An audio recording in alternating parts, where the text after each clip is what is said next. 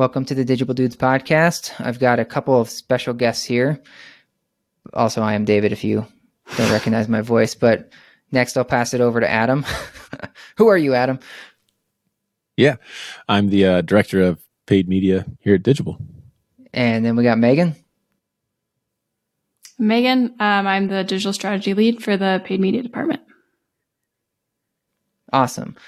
And these two Megan um, is podcasting all the way from Mexico, international podcast. yeah. Oh yeah. When I asked her what she had for breakfast, I she said smoothie. I thought she was going to say street tacos. Uh, I don't know if that's like inappropriate no, for me I, to say, but I, I really, was like, I I told Adam this. I went. I I was too excited about the tacos when I first.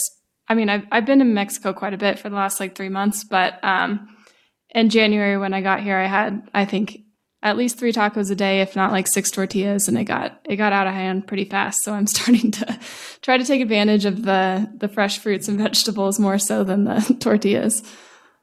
Yeah, good move. Um, well, you two um, smarty pants have done some case studies, and you thought it'd be really good to to get on and tell our audience about what you learned. So, in this first of I don't know, hopefully many short episodes. you guys wanted to go through some of your results. So the first result, I don't know if you guys have a fancier name for this, but my, your notes to me say neighborhood keywords. It doesn't exactly give me goosebumps, guys. Uh, so maybe if you could get into this case study and and tell me why I should be excited. Totally. I mean, yeah, there's nothing more excited than paid search keywords.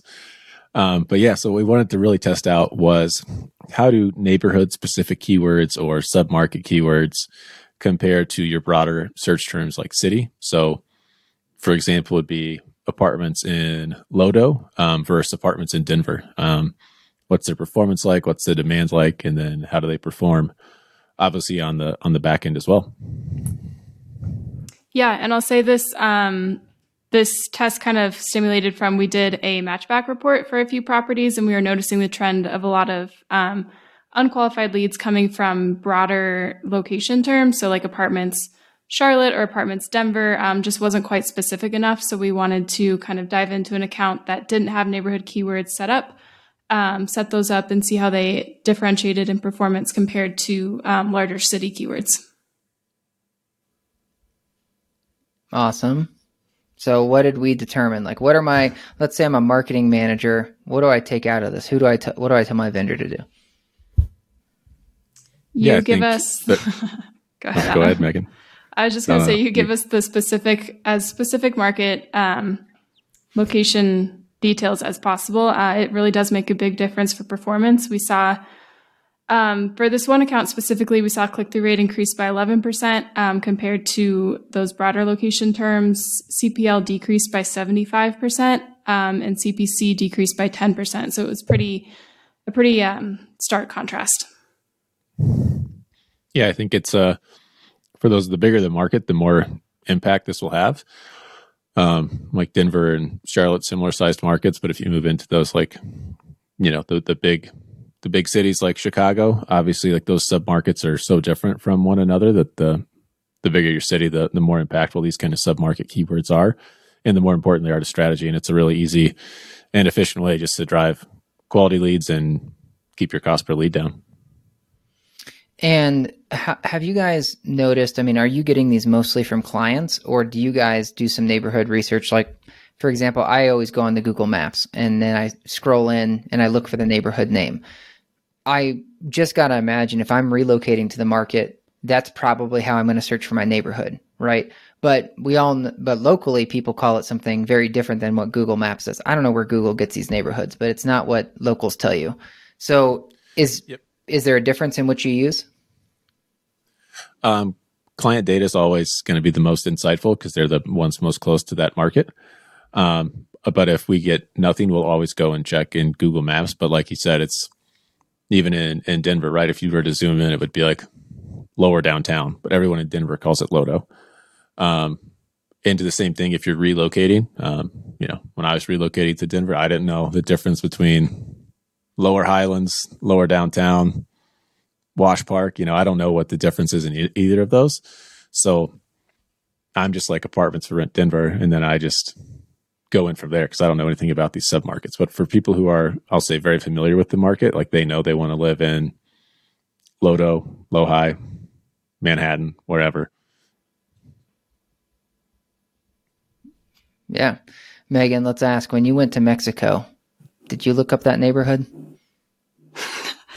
um, no, to be honest, I'm still confused where I am half the time. Um, so I, I, came to Mexico because my brother lives here. He lives in Cholula, but there's a few different Cholulas. There's San San Andres Cholula and then a different Cholula. So um, there's definitely submarkets here, but I'm still confused where I am. Yeah. So. yeah. Well, I only in the last like nine months learned that Bailey has neighborhoods and what neighborhood I live in in Bailey. So it's one of those things. I feel like when you know, you know, and you're like, it's got to be there. But when you don't know, it's like someone may tell you, or you may look up the zip code, or you may use this neighborhood name. All that, all that to say, I guess, uh, from your guys' data, like some of those improvements on like 10% cost per click improvement and some of those other metrics, that's significant enough. Because usually when you look at a search campaign, if you can get and you guys correct me if I'm wrong here, but if you can get like two or three percent improvement of performance, it's like let's do that because most of these tests are not like a hundred percent improvement. It is like micro improvements. Right. So to see something that's a double digit improvement that's to me a pretty significant finding. Yeah, it's it's super significant. Like you said, it's just a, a lot of small wins that'll pile up on top of each other. So yeah, these are definitely just an easier way. And, and it's typical, I'll say, of most stuff. Like the more specific a search, the higher qualified that that user is. Uh, but it's also sometimes those qualified, more qualified leads or users can be also more expensive. But in this case, they're actually less expensive, which is a double double win. Yeah, that's a great point. Cool. Well, anything else we should know before we get out of here? If you're in a big market, make sure you include submarket keywords. Yeah, that's really what I was going to say. Take into consideration um, the market. Obviously, for bigger cities, this is going to make a bigger difference. But in general, the more specific you can get with your search campaigns and search targeting, um, the better performance you'll see. Uh, sorry, I have one more question. How how do you guys feel about fibbing on the market? Like, let's say I'm like kind of in the next neighborhood. Do I target neighboring neighborhoods?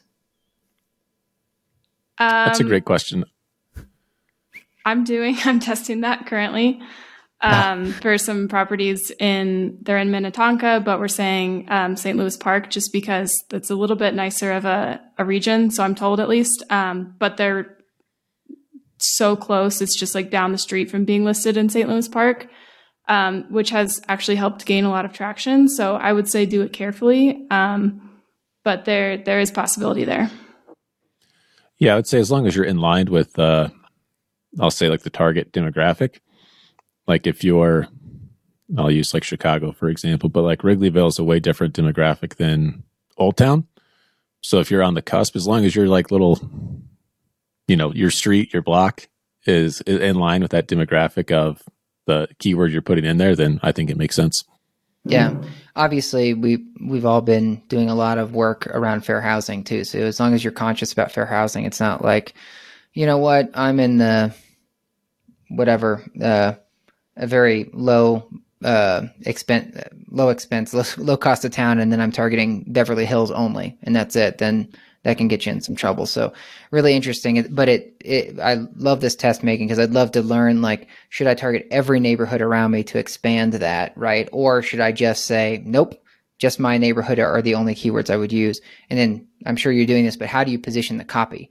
Because you don't want to misrepresent and say that I am in that neighborhood. Right. It's just like I may show up, mm-hmm. you know, and now I'm minutes away from whatever neighborhood.